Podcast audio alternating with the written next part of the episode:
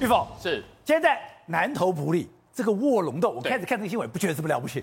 可是我越看越发毛。对，我们像卧龙洞这种地方，以前呢这个地方呢没有公路，所以呢它没有公路，它是人力两个村子之间，它是村民自己把它凿了一个一线类似一线天的地方，所以呢进出进出非常的难。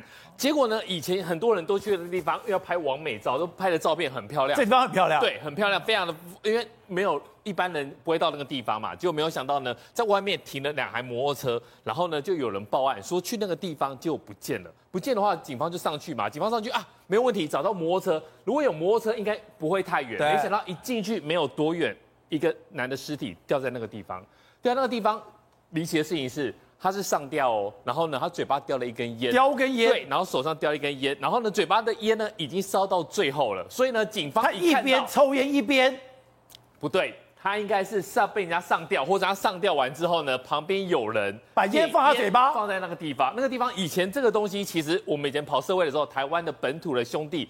都是这么做的。如果我今天带了一个小小朋友进来，就那小朋友呢背叛我们帮派，我要行家法把他打掉。打掉之后呢，这烟什么意思呢？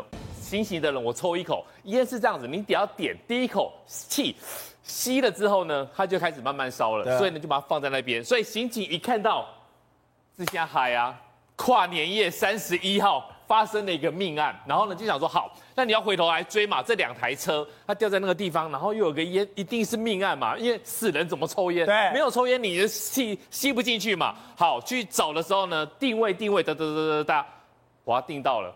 订到了，手机在车子里面，手机在车子里面。他们等于三个人，他们是租的一个房子的朋友，然后呢，一个吊死在那边，他一定找另外两个人嘛。你你跟你跟你朋友去登山，一个吊上在上吊死在那个地方，那另外两个呢？你另外两个呢，就手机定位在这里，就开始从三十一号开始大搜查，哒哒哒哒哒，从这个卧龙洞开始这样子。扩散了出去，扩散出去就发现奇怪，怎么找都找不到这两个情侣。结果呢，他们没有办法，消防队员都没有办法的时候，就只好请这个民间的搜救的人，家说：“哎，你你们对这个比较玄奇的东西，你来看看，因为你正常的已经每个步道都去找过了嘛。”然后就找到了一个人，一个女孩子，她真的是蛮厉害的。这种搜救的专家，哦你不只是从步道去找，她是从足迹去看。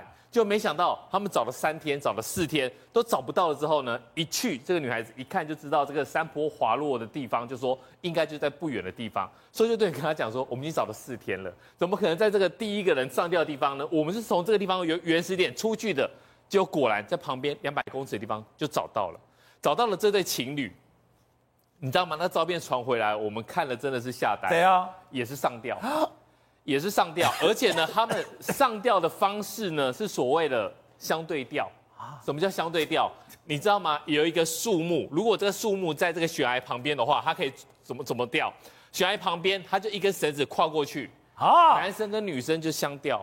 这个这个是非常非常困难的。如果其中有一个人他后悔了，我不